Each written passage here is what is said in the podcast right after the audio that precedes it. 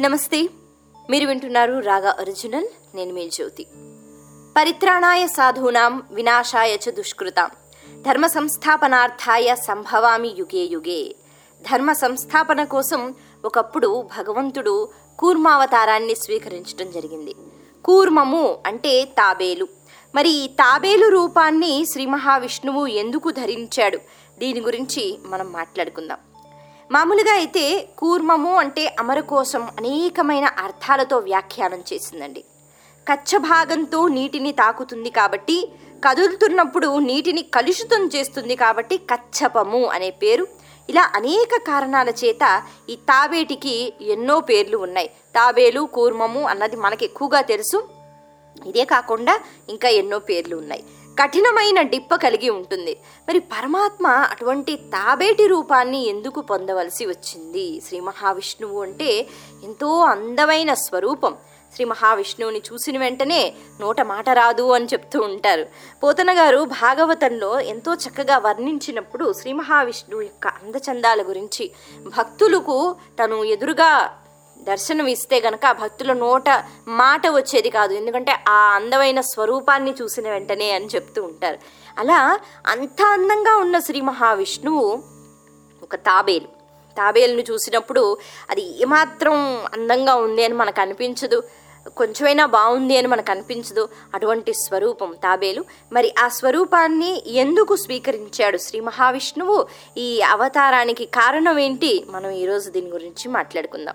మీరు వింటున్నారు రాగా ఒరిజినల్. మన సంస్కృతిలో ఈరోజు మనం దశావతారాల్లో ఒకటైన కూర్మావతారం గురించి మాట్లాడుకుందాం. ఈ అవతార స్వీకరణ అన్నది అసలు ఎలా జరిగింది? ముందుగా ఇంద్రుడు గురించి మనం ఇక్కడ మాట్లాడుకోవాలి. ఇంద్రుడు ఒక రాక్షస సంహారం చేసి తాను చాలా గర్వంతో అహంకారంతో అలా వెళుతున్నట్ట అంటే ఇంద్రలోకానికి మళ్ళీ వెళుతున్నాడండి. ఇక్కడ ఎప్పుడూ ఎంతోమంది దేవతల సహాయాన్ని తీసుకుంటూ ఉంటాడు. మరి ఈసారి ఎవరి సహాయం లేకుండా తను సొంతగా ఒక రాక్షస సంహారం చేశాడని ఎంతో ఆనందంతో ఆనందంతో పాటు గర్వంతో వెళ్ళిపోతున్నట్ట.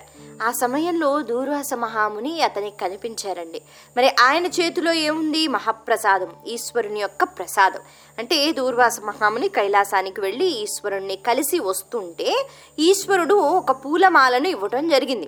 ప్రసాదంగా. ఆ పూలమాలను స్వీకరించిన దూర్వాస మహాముని ఇంద్రుడికి కనిపిస్తాడు.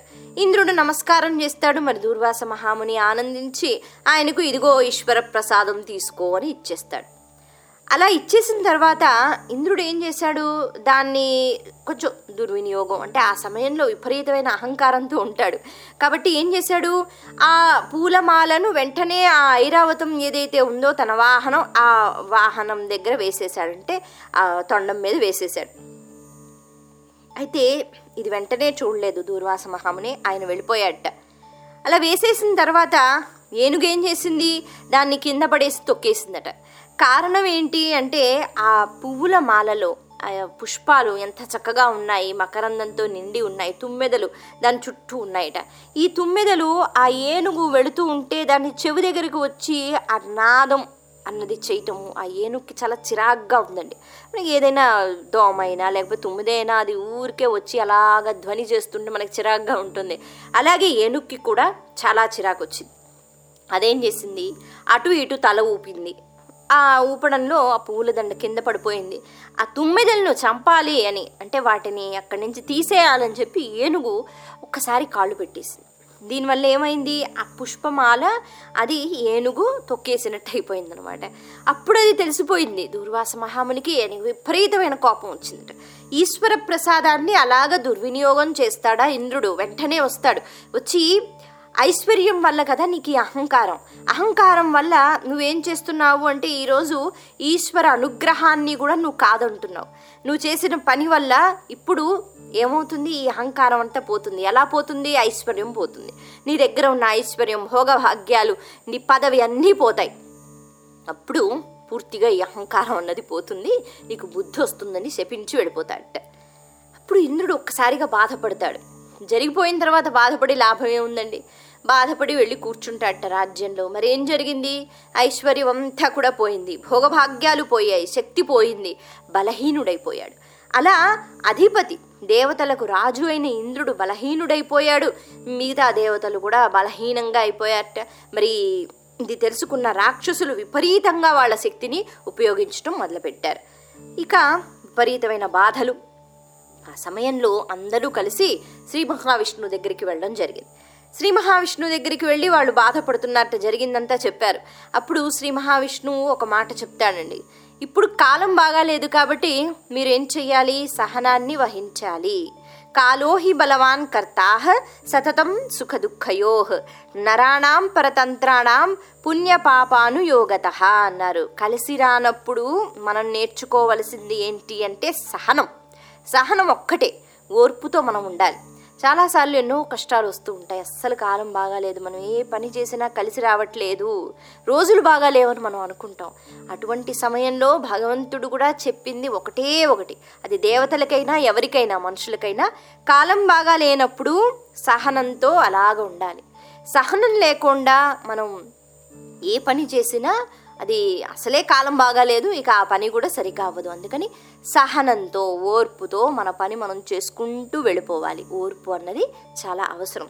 అదే దేవతలకు చెప్తాట శ్రీ మహావిష్ణువు ఇప్పుడు కాలం బాగాలేదు కాబట్టి మీరు చేయాల్సిన పని ఏమిటి? అంటే సహనంతో ఉండడం. అయితే ఇక్కడ మీరు ఏం చేయాలి? ఇప్పుడు రాక్షసులతో యుద్ధం చేసినా మీ కాలం బాగాలేదు కాబట్టి యుద్ధంలో మనం గెలవలేము. అందుకని రాక్షసులతో స్నేహంగా ఉండండి. స్నేహంగా ఉండటం అంటే వాళ్ళలాగే మీరు మునులను ఋషులను చంపటమో లేకపోతే రాక్షసత్వం చూపించటమో అలా కాదు. వాళ్ళు కనిపిస్తే కొంచెం నవ్వుతూ సరదాగా స్నేహంగా మాట్లాడడం మొదలుపెట్టండి. దీనివల్ల ఏమవుతుంది? వాళ్ళతో ఆ శత్రుత్వం అన్నది కొంచెం తగ్గుతుంది. వాళ్ళు కూడా మీ గురించి బాగానే అంటే వీళ్ళు మనల్ని ఏం చెయ్యరు కదా అనే ఆలోచన వాళ్ళకు వస్తుంది. అందుకని మీరు అలా ఉండండి అంట సరే మరి శ్రీ మహావిష్ణువు చెప్పాడు కాబట్టి స్నేహంగానే ఉంటున్నారండి రాక్షసులతో. ఇలా కొంతకాలం గడిచింది. అప్పుడు రాక్షసులు కూడా పర్వాలేదు దేవతలు ఇప్పుడేం చేసేటట్టు లేరు అనేటట్టుగా ఆ భావం అన్నది వాళ్ళకి కలిగింది. అప్పుడు శ్రీ మహావిష్ణువు అన్నట్ట ఇప్పుడు మనం సాగర మథనం అన్నది చెయ్యాలి. ఎందుకు అంటే అందులోంచి అమృతం బయటికి రావాలి. అమృతం ఎందుకు? మీకు మృత్యు భయం లేకుండా ఉంటుంది. మృత్యు అన్నది లేకుండా ఉంటుంది. వార్ధక్యం అన్నది లేకుండా ఉంటుంది. అలాగే భయం మామూలుగా భయం ఏదైతే ఉందో అది కూడా నశించిపోతుంది అమృతం సేవిస్తే. అయితే ఆ వచ్చిన అమృతం రాక్షసులకి చెందకుండా మీరే తీసుకునేటట్టుగా తర్వాత ఆలోచిద్దాం ఏం చేయాలో కానీ ముందు అమృతం అన్నది బయటికి రావాలి. దానికోసం సాగర మథనం చేయాలి అలా మథనం చెయ్యాలి అంటే కేవలం మీరు ఒక్కరే ఉంటే సరిపోదు. రాక్షసుల సహాయం కూడా కావాలి. ఇప్పుడు మీరు స్నేహితులుగా మారారు కాబట్టి మీరు వాళ్ళ దగ్గరికి వెళ్ళి అమృతాన్ని మనం తెచ్చుకుందాం మనందరం కలిసి సేవిద్దాం అని చెప్పండి. వాళ్ళు ఒప్పుకుంటే ఈ అమృతం మనం ఎలా తీయాలి అన్న దాని గురించి ఆలోచిద్దాం. సరే మరి దేవతలందరూ వెళ్తారు. రాక్షసులతో ఈ మాట చెప్తారు. వాళ్ళు కూడా చాలా ఆనందంగా అబ్బా అమృతం బయటకు వస్తుందా మనం అందరం భక్షిస్తావా ఇంకే ఉంది అని వాళ్ళు అనుకుంటున్నారట. సరే అని వాళ్ళు ఒప్పుకున్నారండి.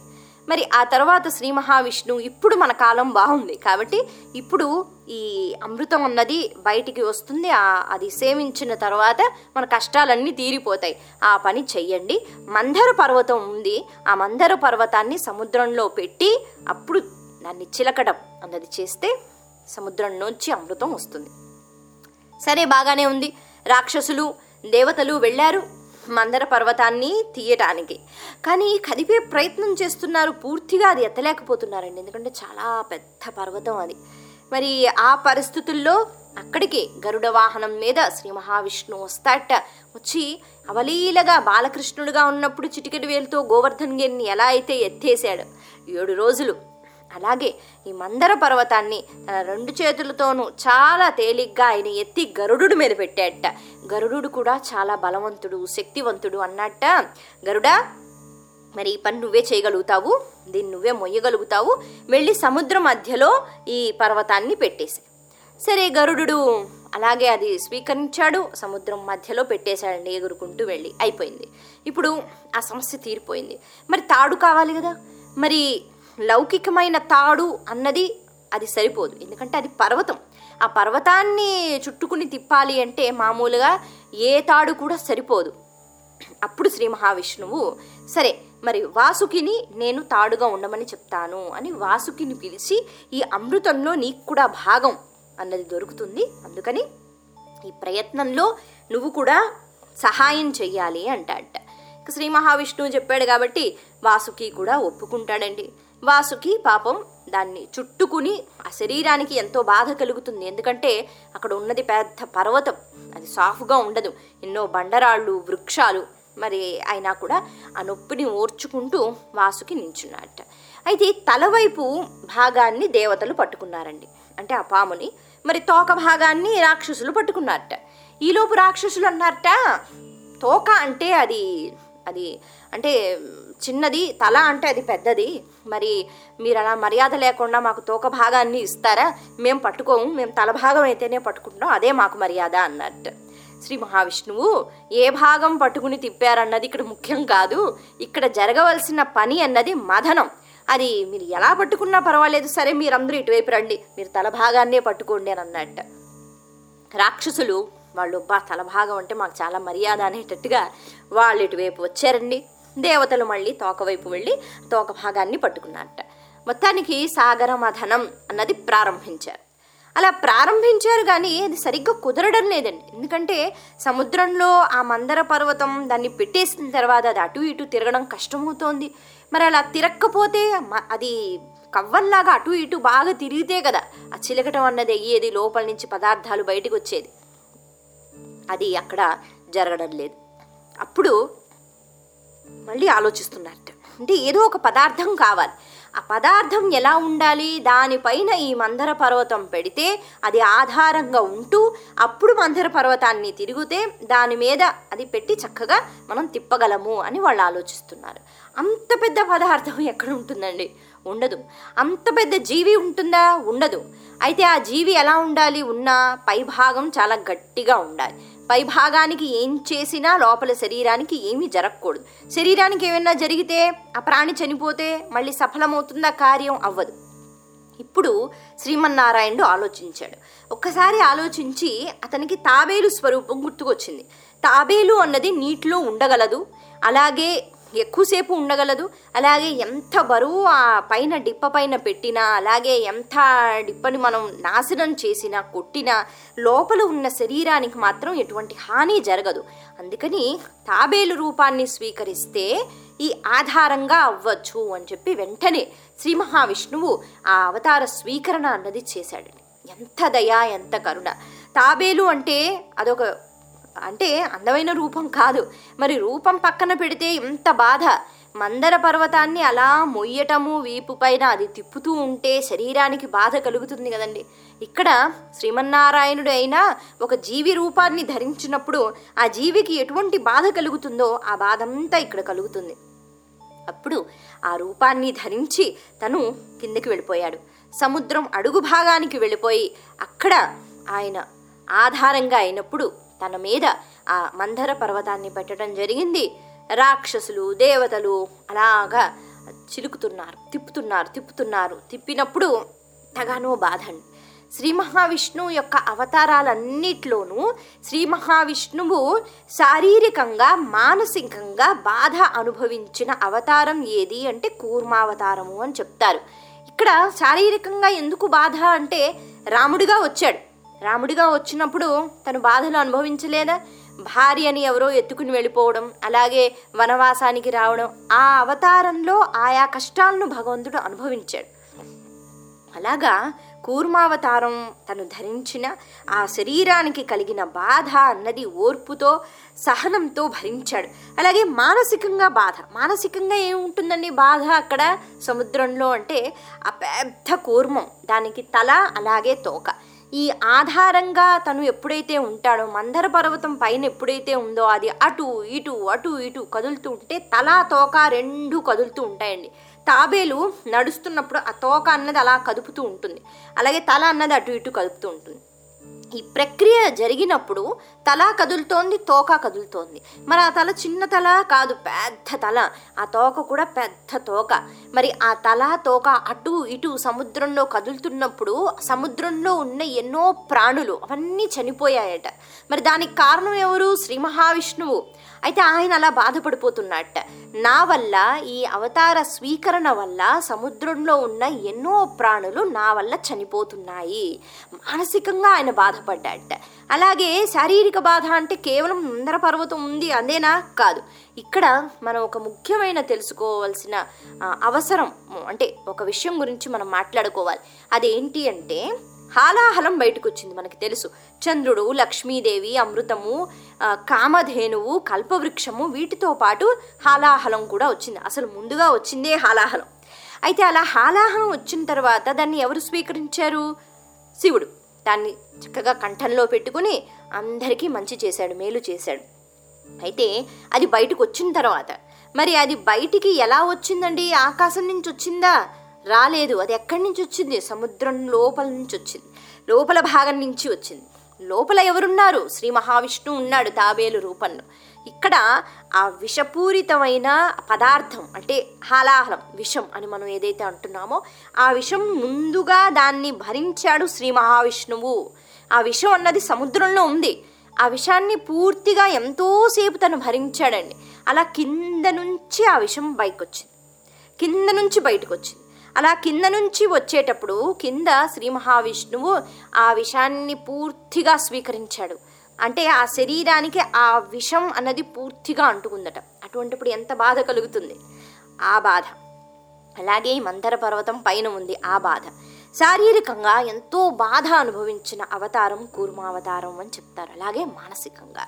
ఈ విషాన్ని తను పూర్తిగా స్వీకరించిన తర్వాత అప్పుడు మెల్లిగా విషం అన్నది బయటకు వచ్చింది ఆ సమయంలో ఏమాత్రం అటు ఇటు బాబోయ్ ఈ విషాన్ని నేను భరించలేకపోతున్నానని ఏమాత్రం అలా తన శరీరాన్ని కదిపినా మందర పర్వతం అటో ఇటో పడిపోతుంది. కానీ అటువంటి పరిస్థితుల్లో కూడా ఏమాత్రం కదలకుండా అలాగే ఉన్నట్ట శ్రీ మహావిష్ణువు ఎంత కష్టం ఆలోచించండి. అంత కష్టాన్ని కూడా స్వీకరిస్తాడు శ్రీ మహావిష్ణువు ఈ అవతారంలో. అలా ఏమాత్రం చలించకుండా అలాగే ఉండటం.